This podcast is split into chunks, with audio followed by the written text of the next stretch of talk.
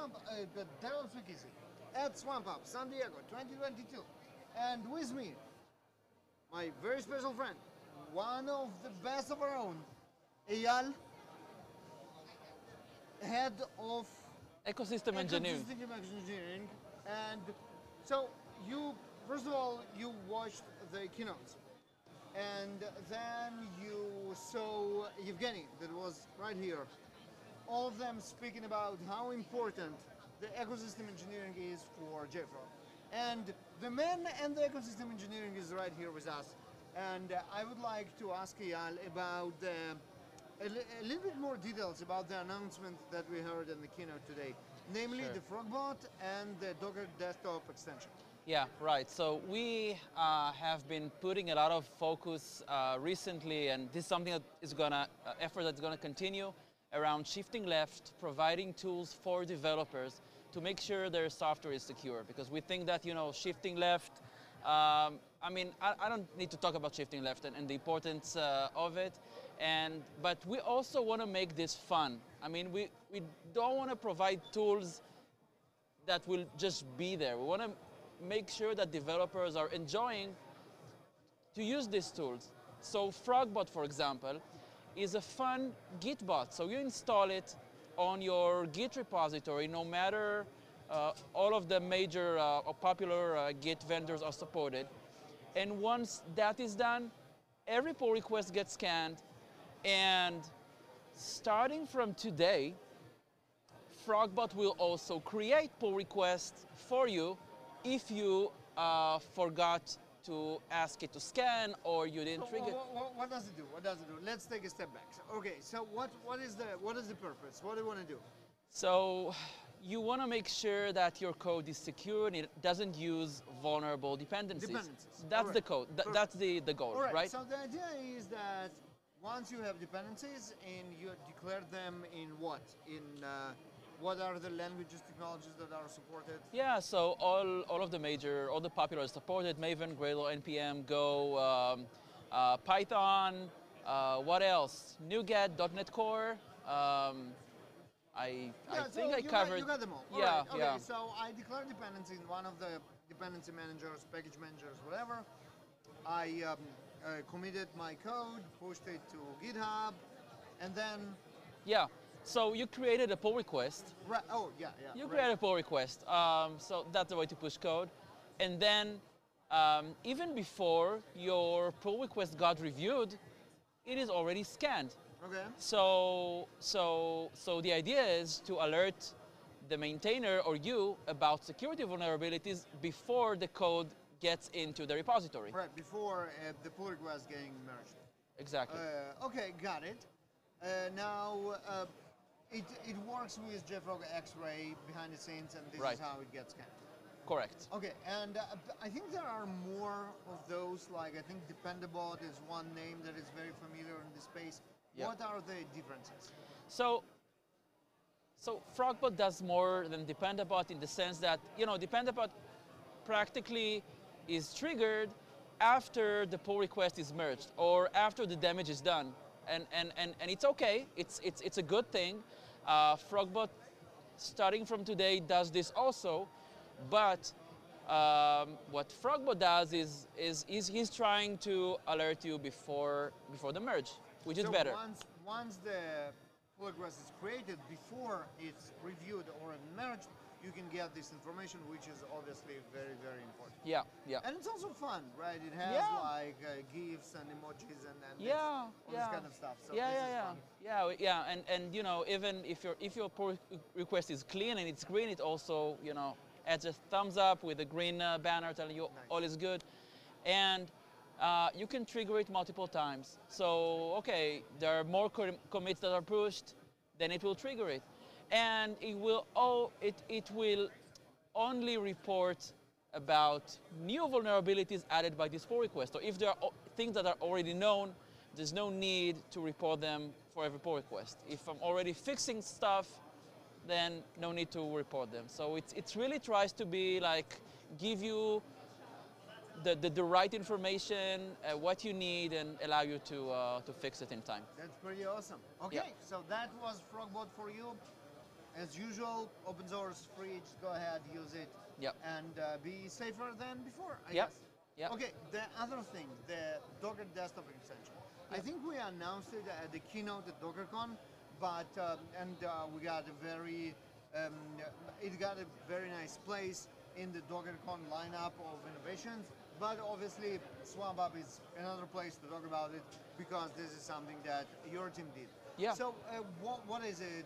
Why it's there? What's what's the story with the desktop extension? Yeah. So so think about it like this: you are a developer, you are creating Docker images. It's part of your uh, development. Uh, uh, this is what you do, and now you have a tool that in a second scans your, your, your Docker image and tells you whether, whether it's vulnerable or not. And you can do it, yeah, with inside Docker Desktop with a nice U I. Or if you're just a command line guy, just run the command with JFrog C L I and it will scan it. Now, the, it, it goes really deep.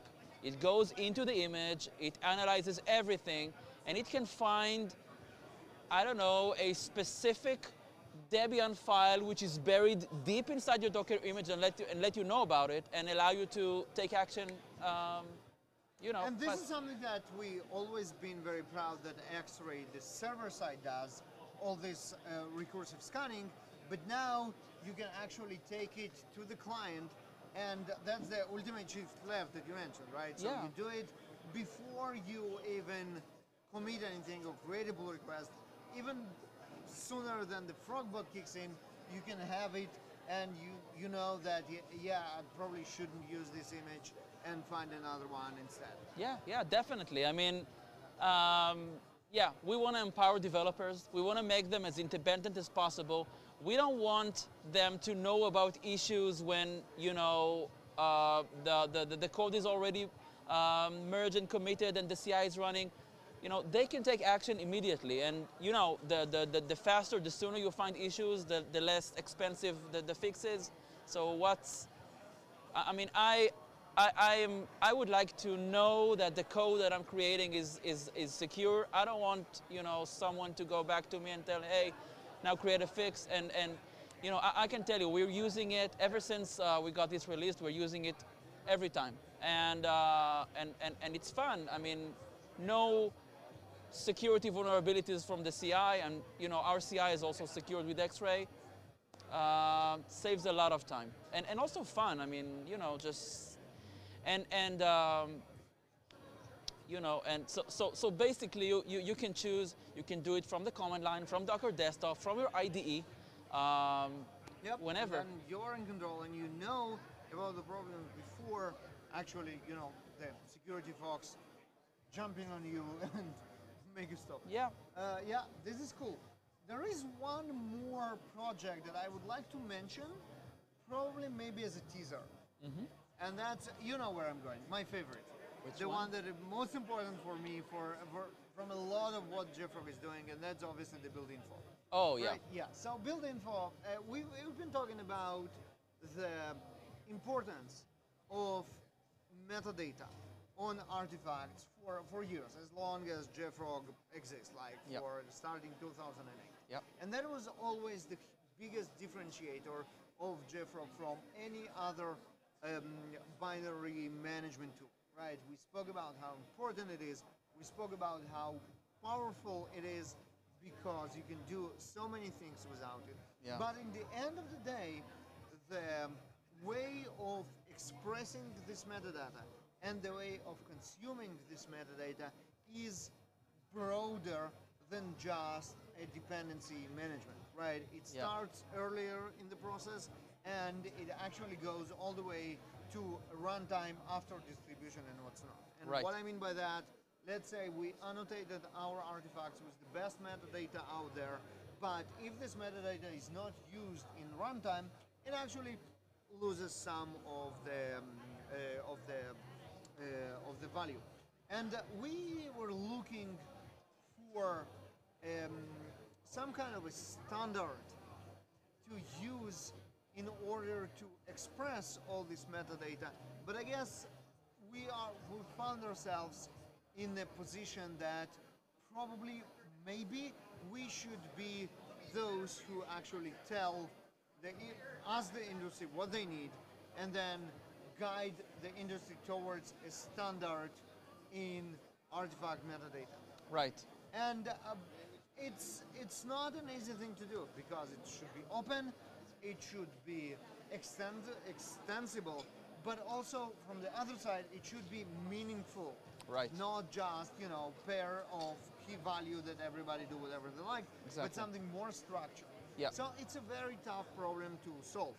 And um, I wanted to ask you, if you see somewhere down the road, maybe next swamp up, um, how JFrog can take the lead in breaking the ground with this open, extensible, but also comprehensive standard for artifact metadata. Yeah, definitely. So we we um, we are starting uh, to take Build Info and and and um, you know, make it more visible and uh, and more accessible. And uh, the, the, what we started doing is, uh, and, and you know, and it's just Build Info is something that we have for, for a long time. And right. It's been um, like an integral part of, of Artifactory. Uh, our JFrog clients use it, generate it, but it's, it's, we wanted to take it out or, or to separate the code so that it's more accessible. And this is something that we started doing. So if you go to uh, github.com slash JFrog, we'll find there a project uh, named Build Info Go.